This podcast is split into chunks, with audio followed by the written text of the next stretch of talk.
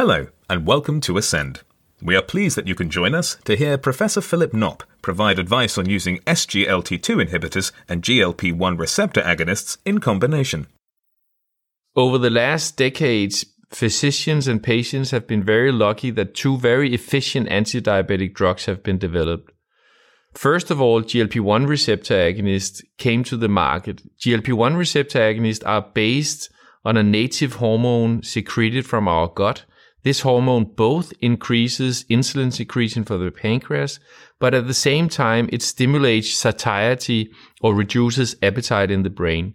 So that means when patients are being treated with GLP 1 receptor agonists, they increase their endogenous insulin secretion, thereby reducing their plasma glucose levels.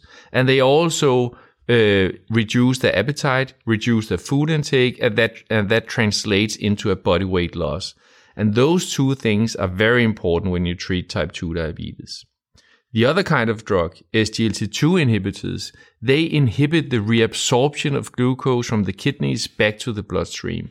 So that means under normal circumstances, these transporters, the SGLT2s, they uh, drag back a lot of glucose from the urine back to the bloodstream to restore caloric balance. But when you treat with SGLT2 inhibitors, you block this uh, effect, meaning that the patients they pee out more glucose, thereby reducing plasma glucose levels. And at the same time, a lot of calories end up in the toilet, meaning that they also reduce their body weight. So again, we have here two very important things when you treat type 2 diabetes. You reduce plasma glucose and you reduce the body weight of the patients. We have two very nice studies showing additive effects of these two compounds. First of all, we have the duration 8 study showing that when you treat with a GLP-1 receptor agonist combined with an SGLT2 inhibitor, you achieve better effect in terms of reducing HbA1c levels compared to the single treatment with each of the two components. So clear additive effects of the two things in terms of HbA1c reductions. Then we have another study called Sustain 9 in which patients being inadequately controlled on metformin plus SGLT2 inhibitor treatment, they were randomized to receiving a GLP-1 receptor agonist or placebo. And in that setting, the GLP-1 receptor agonist added to existing GL, uh, SGLT2 inhibitor treatment clearly reduced HbA1c, reduced body weight, and also provided benefits in terms of blood pressure uh, downregulation. So clearly, these two drugs can be combined with additive uh, and beneficial effects. One of the beautiful things about SGLT2 inhibitors and GLP-1 receptor agonists is that they are very much dependent on the prevailing glucose level. That means that their effect kind of disappear when glucose levels come down to normal or even lower levels. And that means that both treatment types are associated with very, very low risk of hypoglycemia. So first of all, both SGLT2 inhibitors and GLP-1 receptor agonists, they have been investi- investigated in large cardiovascular outcome trials.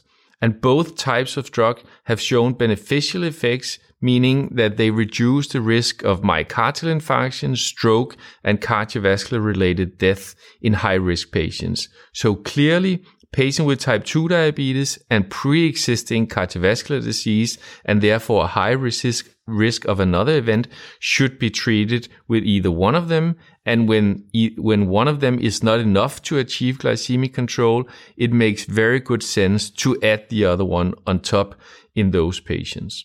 Another patient category which is uh, which fit very good with GLP-1 receptor agonist treatment and SGLT2 inhibitor treatment consist of patients where the predominating thing is to alleviate the risk of hypoglycemia. That could be, for instance, bus drivers or other patients where you want to reduce the risk of hypoglycemia. And as I mentioned before, these drugs, they have a very low risk of hypoglycemia, making them very good at these, uh, for treating these patients. A third group of patients would be patients needing a weight loss. Both types of drugs reduce body weight SGLT2 inhibitors by increasing um, urinary excretion of glucose and thereby reducing calories uh, uh, via the urine, whereas uh, GLP-1 receptor agonists they inc- increase satiety, decreases uh, food intake, and thereby they help reduce body weight. GLP-1 receptor agonists are typically associated with gastrointestinal side effects. There is a very thin line between reduced appetite and uh, nausea and other gastrointestinal uh, side effects. So clearly you can expect that your patients, they will experience mild to moderate gastrointestinal uh, adverse events in the beginning of the treatment, but these events are t- typically only uh, temporary of nature, meaning that after 26 to 52 weeks of treatment, the extent to which the, the patients experience these side effects is very low. SGLT2 inhibitors, they are typically associated with genital mycotic infections. So when you increase the concentration of glucose in the urine, you also make it a better substrate for microorganisms, especially uh, fungus, and that's why they increase the risk of genital mycotic infections. You can counteract that by applying uh, hygienic principles when you have urinated uh, to reduce the risk of these uh, uh, infections.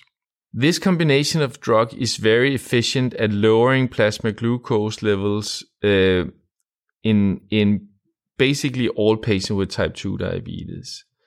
But you have to take very much care in patients with type 2 diabetes with a very low endogenous insulin production because the body will need some insulin. And both of these drugs, they act in insulin independent fashions, meaning that they can reduce blood glucose levels without too much increase in endogenous insulin production. So if you have a patient with a very low endogenous insulin production, you should take care that you don't use these drugs without applying insulin as well. So it's important to remember that SGLT2 inhibitors, they act in the kidneys.